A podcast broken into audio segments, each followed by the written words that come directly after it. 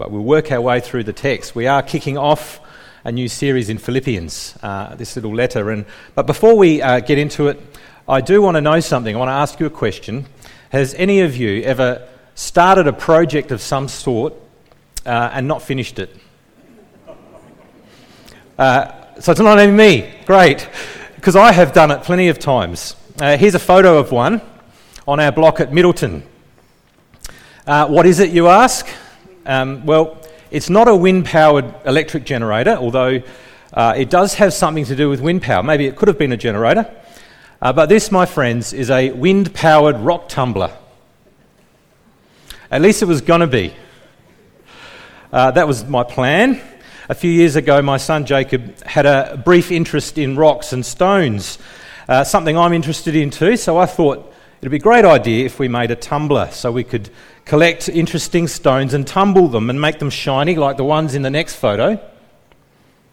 Like these, you know, nice little collection of nice polished stones. Now, you can buy an electric rock tumbler at a hobby shop, but why buy one when you can make one, right? And who wants an electric tumbler anyway? Uh, this is the era of alternative energy, of wind power. And if there's one thing that uh, Middleton has, it's wind, right? Uh, so we made the wind power drive bit from some PVC stormwater pipe, uh, some galv pipe, and a couple of bearings. But we, we never did modify the fishing reel that was going to gear the thing down to a 5 to 1 ratio or connect the rotating drum that you put the stones in the motivation faded uh, and it fizzed out. Jacob's interest in stones faded, and other t- things in our lives took priority. In my life, other projects became more important. And so there it remains, the next photo, to this day, like a towering reminder of my unfinished project every time I walk past it.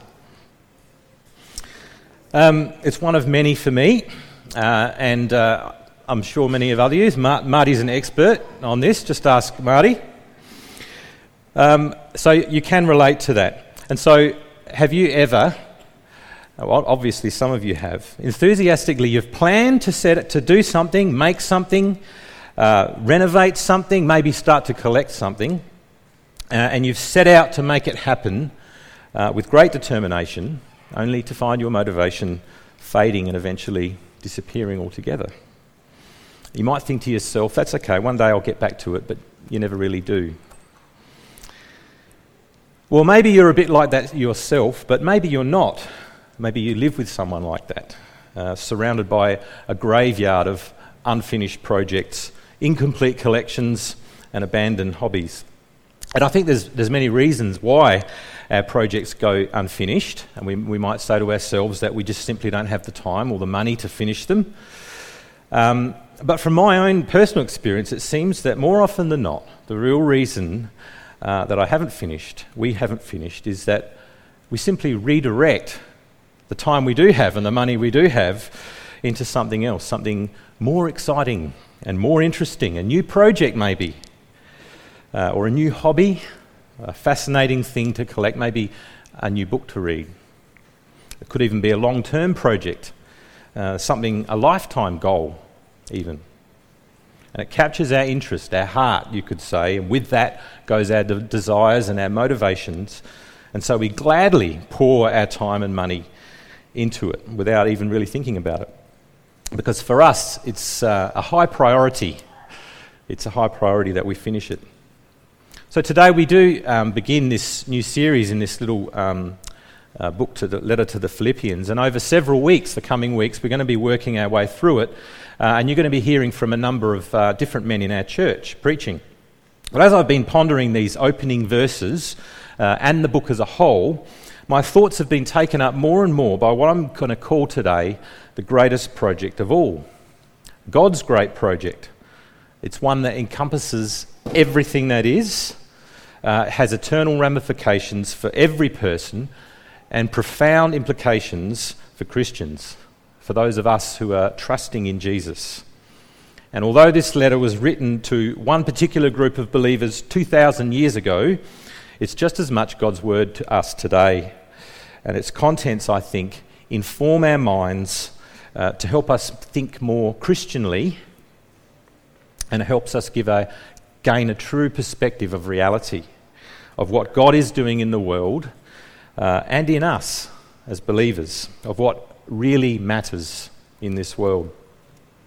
And as Paul pours out his heart to these Philippian believers, we may find that our own hearts uh, are stirred and perhaps even our priorities reordered.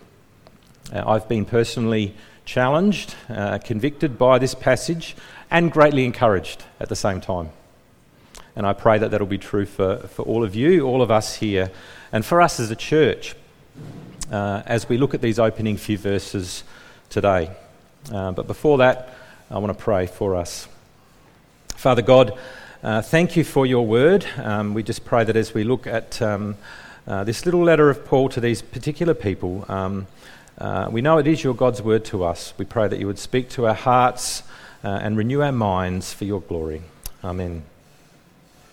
Well, first of all, before we look at the pest passage, it's going to be helpful, I think, uh, firstly, for me to explain what I mean by God's great project, uh, but also something of the background to this letter. By God's great project, I mean the outworking uh, of His great plan. His plan to redeem and renew uh, this fallen world through His Son Jesus Christ and to bring all things under His eternal rule. Uh, it's the big story of the Bible, really, um, beginning with promises that God made uh, to Abraham way back in Genesis, uh, promises that unfold gradually through the Old Testament, through the history of the nation Israel, uh, which itself uh, foreshadows and points forward to an ultimate fulfillment which comes in the New Testament, in the person, of course, of Jesus Christ. Uh, it's through his death and, and resurrection and ascension to the right hand of the Father as King of God's eternal kingdom. Uh, he profoundly fulfills uh, everything promised and anticipated in the Old Testament. And through the cross of Jesus, um, God has done for us what we could never do, ever do for ourselves, so that our sins might be forgiven and we might be brought into his eternal family. And of course, all who hear this very news and believe it, and who repent of their sins and trust in Christ alone, are saved and brought into his kingdom. That's what I mean by God's great project the salvation of a, of a vast number of people from every nation on earth for his glory. It's promised and patterned in the Old Testament and fulfilled in the New, which itself looks forward. It looks forward to a yet future day, the day of the Lord, the day of Christ. We've been singing about it in some of the songs. Uh, the day when Christ returns to judge the living and the dead, to bring an end, finally, to all sin and death and evil, and to restore all things under his rule for eternity in a new heavens and a new earth. Um, and in this present age that we live, and that the Philippians live too, between Jesus' first coming and his return, God continues his project work through the preaching of this message, the gospel, the good news about Jesus. So, where does Paul fit into all this? uh, and Timothy and these Philippians. We need to know uh, the background of this letter before, if we're going to understand it correctly. So here's a quick summary. Uh, Paul, as you may know, was, uh, was a violent persecutor of Christians, but he was dramatically converted just a year or two after Jesus' death and resurrection, when Jesus himself appeared to him while he was travelling on the Damascus Road in a blaze of blinding light. Uh, he was not only saved, he was also sent by Jesus as an apostle to take the gospel message to the non Jewish nations, the Gentiles. Uh, and he did set about doing that. Uh, the book of Acts records uh, a number of his missionary trips into the known world. Uh, and it was during his second missionary journey, around 50 AD, uh, that he met a young believer named Timothy at a town called Lystra. You can see it kind of in the middle, uh, in the green patch there, that red line, it represents the journey starting in Antioch and running up. You can maybe out it might you may be hard to pick out, but it's up there in the middle. He met Timothy there, this young believer, and Timothy joined him on his trip. And sometime later, they came to Macedonia, up in the top left there. uh, arriving first by boat at a little port city called Neapolis, which you may be able to see. And then they travelled by foot inland to one of its major cities, Philippi. And if you've read Acts 16, uh, you might remember, it talks about this. You might remember how Paul preached the gospel there to some women, including a lady named Lydia, a seller of expensive perfect, um, purple cloth. And she was saved and her whole family. And then you might remember how Paul ended up in jail. But through um, some miraculous events, the Philippian jailer and his entire family also trusted in Jesus. That's the beginning of this church at Philippi. So, Paul was its founding pastor. He planted the church with the help of Timothy and others. And that's, that's important for us to know uh, as we look at it. But now, fast forward 12 years to 62 AD. The Gospels have been spreading rapidly through the Roman Empire, but now the infamous Nero is emperor. And so there's increasing persecution against Christians, including at Philippi. And Paul has been imprisoned in Rome for preaching the gospel under house arrest, chained to a, a Roman guard. Um, he's allowed to have visitors, at least for now, uh, and he's already been in prison for two years, and during which time he's written some other letters. You may be familiar with them to the Ephesians and to the Colossians and to his friend Philemon. But lately, uh, things are getting worse, much more serious for Paul. He's now facing trial, having to defend himself and the gospel he preaches in court. Uh, and the outcome could go either way. Execution is a strong possibility, given the way things are going, but hopefully, he hopes he'll be released and be free to encourage the churches and, of course, keep preaching the gospel to those who haven't yet heard. And just a few weeks ago, a surprise visitor arrived named Epaphroditus, all the way from Philippi, 1,200 kilometres away. That's like from here to Canberra. And the trip took him several uh, months, at least a couple of months on foot, and he became very sick on the way and nearly died. But he'd finally made it, and he brought with him a gift of money for Paul from the believers at Philippi. A very generous gift, it appears and not their first one either. They'd been supporting him financially for the last 12 years, um, but not recently. But when they heard that he was in prison, now facing trial, they'd made a collection, taken up a collection, and sent it with, uh, with Epaphroditus, um, a man they could trust to get it there. And he did, although he nearly, it nearly cost him his life. He's rest, been resting up and has now recovered uh, from his illness, and Paul is keen for him to go back to Philippi. Uh, so he's written a letter for Epaphroditus to take with him back to his dear friends, the church at Philippi that he founded. That's the letter we have before us here today. And we need to keep all those things in mind as we work our way through the book in the coming weeks and as we look at these verses, these opening verses now. The section we're looking at now briefly is the, basically the introduction to the letter, uh, comprised typically of Paul with an opening address, thanksgiving, and prayers. And I just want to highlight a few things in particular that I think are helpful for us as we go through it. And you can follow along in the sermon outline there if you want to take some notes. Firstly, in um, verses 1 to 5, we can see that Paul and Timothy and the believers in Philippi have all been drawn into God's great project. Not just as recipients of salvation, but as partners in God's gospel work. Paul calls himself and Timothy servants of Christ Jesus in verse 1, which is a really lowly title uh, in any age or uh, culture, but nowhere more so than in the Roman Empire. Roman society was, was strongly layered and servants and slaves were at the very lowest tier, on the bottom rung. Uh, but Paul, once a, a proud Jewish Pharisee, uh, gladly claims the title for himself, and so it appears does Timothy. Uh, they're not servants of Rome, of course, but they're servants of Christ Jesus, the King and Lord of all. Um, and as servants, of course, it means they've submitted their own will to the will of their Lord have gladly given their lives over to doing His work. the work of his eternal kingdom. So they're project partners in God's work, in gospel ministry. Uh, and they're, of course, they're the senders of the letter. The sender puts their name first, followed by the recipients. Uh, so Paul really is the, is the sender, although he includes Timothy uh, as a co sender. And then we see that the recipients are all God's holy people in Christ Jesus at Philippi, together with the overseers and deacons. In other words, the whole church, um, everyone, including the leadership. Uh, and notice that he's writing to believers, he's writing to God's holy people. Of course, not because of anything in them, uh, but because they're in Christ Jesus, united to Him and, and sharing His holiness.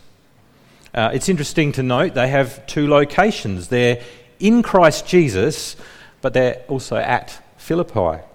And that's significant because to be a citizen of Philippi was something to be very proud of. Um, but the city of Philippi had a unique status within the empire as a, a, colony of Rome. It was like a little Rome with massive benefits uh, in areas of law and taxation and land ownership. So to be a citizen of Philippi was a very coveted thing. Um, but though these Christians were citizens of Philippi, the greater reality was their heavenly home in Christ. They're citizens of heaven, as Paul will uh, say later in the, in the book, which is an overarching theme of this, of this book. Uh, and we've taken it for the title for our series. But what I particularly want to draw attention to is Paul's thanksgiving from verse 3. Uh, Paul joyfully, joyfully thanks God in prayer every time he remembers these Philippians. Why? Because it says, he says, of their partnership in the gospel from the first day until now. What does he mean by that? What does he mean by partnership in the gospel? Are they all out there preaching and teaching the gospel like he is? Or some, no doubt some are, but that's not what he's referring to. Um, the end of the letter makes clear what he's referring to are the gifts of money that they've sent him. Uh, they'd been supporting him financially ever since he was first with them, and now they've sent more. That's what he means from the first day until now. But he sees this, part, sees this gift, these gifts, as partnership in the gospel, joint partnership with him and Timothy in gospel ministry. He sees them as project partners um, working with him in God's great work, this great work of God. But why is Paul so joyful and thankful to God by this? Because he sees beyond the gifts themselves. The gifts are tangible evidence that God is at work in them. Which he immediately goes on to say, confident of this, that he who began a good work in you will carry it on to completion until the day of Christ Jesus. So Paul sees that, that their generosity to him is the result of God's work in them, God's good work, which is why he thanks God for their partnership in the gospel. Notice he doesn't thank them directly at all. He's not being ungrateful. He's just, he recognizes the true source of their love and gospel partnership. It's God's work in them, a work which began when they first uh, received the gospel that he preached, and it continues in the present. And Paul knows that God will finish his work, his project in them, his gospel work. Why is Paul so confident? Why is he so confident of this? Because Paul, of course, knows his Bible well. He knows that God's gospel project is the outworking of the promises made back in the Old Testament and fulfilled in Jesus, and that these are now being worked out in and through the believers at Philippi. You see, God's work is a work that He's already done for them and for us, mind you, in the cross of Christ, in His death and resurrection, but a work that He continues to do in them and in us through His Word and by His Spirit. And God will complete his work perfectly on the day of Christ, the day Jesus returns, our Lord and our Saviour who died for us. Friends, we're here today um, those of us who have come to trust uh, in what God has done for us in the cross of Jesus can take great confidence, great confidence from this passage. God is at work in us. It's what we call sanctification. Uh, God's work in us uh, by His Word uh, and His Spirit, making us more and more like Jesus. And He will, He will complete what He's done. He will finish His work, unlike many of my projects and obviously many of yours too. And you know, even when we um, feel like failures as Christians, when we've given in to temptation and sinned again, or when we feel spiritually flat and dry, you know, we can rest in this truth. We can rest in it. We can be sure that God will complete his good work in us because his work isn't based on anything in us. It's based in his own promises. It's based in what he's already done in the cross of Jesus for us. God always keeps his promises. Always. Well, Paul now goes on to uh, affirm his great love and affection for his dear friends in verses 7 and 8. Uh, and it's a very personal, emotional, and unusually intimate uh, little passage. He has a, a very strong bond with them even while he's in chains, they're in Philippi. Um, but whether he's in chains or defending the gospel in court, he says that he has them in his heart and that he longs for them with great affection, you can see there. The affection of Christ, even. Paul has such a sense of this union in Christ. It's astounding. It's astounding reality. But then he goes on to tell them what he prays for them uh, from verse 9. Uh, it's a passionate, it's a confident prayer, again, based on God's promises. He prays that their love, which is already seen in their gifts to Him, may increase. Uh, he says, may abound more and more in knowledge and depth of insight. That is, knowledge and insight about God's loving work for them and in them, the very thing that he's been referring to, and about the coming day of Christ. Um, he wants them grounded in that love, a love, a love based on the knowledge of God's love and God's work for them. Uh, and he wants them to be able to discern what is best, which simply means to wi- wisely apply that knowledge uh, to specific acts and opportunities of love, just like the one they've shown Paul.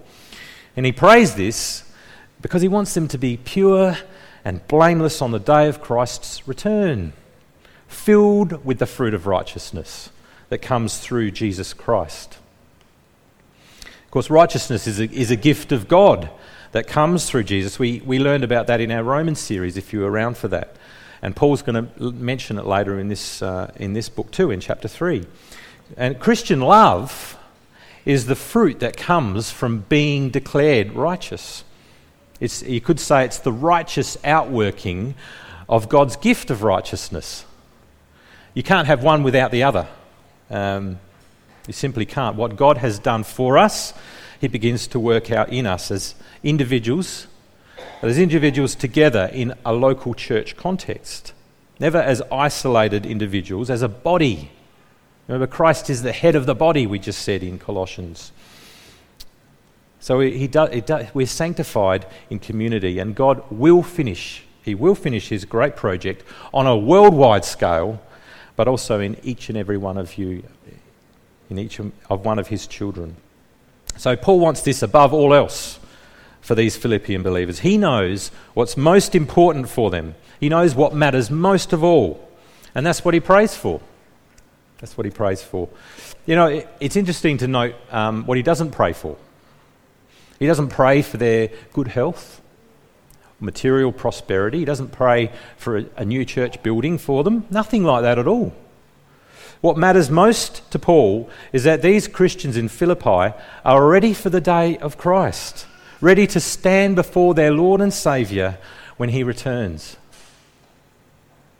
And for them to be ready, God's work in them, which is already evident, must continue and work itself out through them in acts of sacrificial love, gospel partnership. And the way that God works works through them and, is, and works in us is through His Word and by His Spirit. The same gospel. The same gospel that saves us is the gospel that transforms us. We never move past the gospel. We never move past it. We live in it, as one of our kids' songs remind us of. Remember that song, The Gospel is the garden, not the gate. The gospel is the wedding, not to date. We need to run in it, rest in it, take every breath in it. Jesus, our righteousness, live in the gospel. That's what we do. And God will finish the work He's begun. It's His work. And so, accordingly, Paul finishes the section to the glory and praise of God. Of course, he does. Of course, he does. How could it be any other way? It's God's work, it's His great and glorious work of His project. So, what does all this mean for us, uh, for us here at Trinity South Coast? Well, I think, first of all, we should be greatly encouraged. God has begun a work in us as a church. Uh, there's abundant evidence, uh, fruit of the gospel, there's love for each other, partnership in the gospel. Uh, and let me share one example, one remarkably similar example to the one we just learned about, actually. A couple of months ago, about a third of you, um, about 25 odd people, packed our living room to hear Victor Masih. Uh, Victor's a Pakistani evangelist uh, and a church planting pastor. And he spoke about ministry that um, he's involved in among mainly Hindu people and also some Muslims in Pakistan. Many, many, many people coming to Christ. And in the weeks that followed, a number of you uh, were moved from the heart to give financially. Over a $1,000 came in, which goes a huge way in gospel work in Pakistan, I might say. Uh, let me just read some of the parts of the email that he sent. I can't do an accent. I'd like to do a Pakistani accent, but I won't.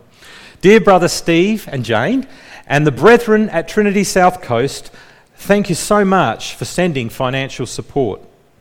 By the grace of God, we will use the funds for evangelism or church building. Again, many thanks for your love, support, and prayers. Would you please pass on our love and gratitude to the brethren at Trinity South Coast? May the Lord bless you abundantly with love and thanks, Victor Masih and all at Pakistan Discipleship Ministry. That's gospel partnership. That's evidence of God's work in us. So be encouraged. And never underestimate the value of financial support for gospel ministry, ministry no matter how small the amount. Uh, both here and around the world, it is, after all, the only thing we can spend our money on that will last beyond the day of Christ's return. It's the only investment uh, that we can make that yields eternal results and rewards. Souls saved from darkness into God's kingdom, just like we have been if we are Christians. Giving to gospel ministry is big project work. But of course, it's not the only way uh, partnership is seen among us here. It shows in a huge variety of ways. From welcoming at the door to serving on sound, music, morning tea, kids' church, practical care and support informally, in informal settings and ways through the week, praying for one another, and a whole host of other things. All are equally important, no matter how insignificant they seem, because all are examples of gospel partnership. God is at work in us. It's my prayer that, that He'll bring his work to completion in us, that our love will abound more and more, grounded in the gospel, worked out in wisdom that will be filled with the fruit of righteousness and ready for Christ's return. But there's something we need to be aware of before we act in response to Paul's prayer or mine. It's to do with our motivation it's to do with our hearts and our wills. You know, for a long time I've been puzzled why Paul tells his readers what it is he prays for them. I mean, is he, is he trying to uh, directly motivate them to act? Fast track his prayer with some subtle pressure? So that they do the very thing he's asking for God to do in them? Ever wondered that? Well, it can't be, obviously. That would fly in the face of everything he says elsewhere. and the rest of the New Testament for that matter. But just recently, I heard someone uh, give another possible reason, and I think he's right. Paul tells them what he prays for them for the same reason he tells them everything else. What he says and the way he says it, pouring out his mind and heart with conviction and passion, it shows them and us what matters most. What really matters above all else. It's what the whole Bible does, actually. It gives us a new perspective. It gives us the true perspective of reality. And it, it shapes our hearts and renews our minds so that we who are Christians, citizens of heaven, will live our earthly lives more and more with an eternal perspective. Secure in Christ, of course, and in the love of our Heavenly Father, serving Him gladly as partners in His great project, seeking first His kingdom and righteousness, as we heard last week. Because His kingdom, God's kingdom, is the highest priority of all. It really is. And I think as we come to see that more and more, uh, and to want that more and more, as we read His Word, as we live in the gospel, we may find that our priorities are, are redirected and reordered and maybe our interest in our little projects uh, fading and wa- uh, waning, eclipsed, eclipsed by God's great, glorious project, eclipsed by the glory of Christ our King. You know, we, we, we all pour so much time and effort and money uh, into things that will count for nothing on the day of Christ. You know, in the light of eternity, most of our projects, most of what we do, have little more significance than a wind powered rock tumbler. Really. So maybe, maybe we can gladly leave more of our projects unfinished to the glory and praise of God. Let me pray.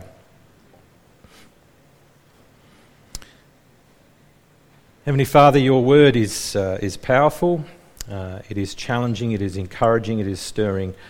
We thank you for it. Uh, we thank you for your words through uh, the Apostle Paul, um, written so long ago and yet uh, powerful for us today. We pray that you would cause us to dwell on these truths. Father, renew our minds. Help us grasp more and more uh, a true perspective of reality the things that are unseen, and not just live in the light of what we see and touch and taste and feel and smell. Help us to live in light of your word, in light of your great work, your project work in this world. And uh, we pray that you would uh, change us. We pray that we would live as citizens of heaven, even while we live here at Victor Harbor and the South Coast. May we be shaped increasingly by what your word and submit ourselves to you as, as your servants, uh, working as partners in your great project for your glory. Amen.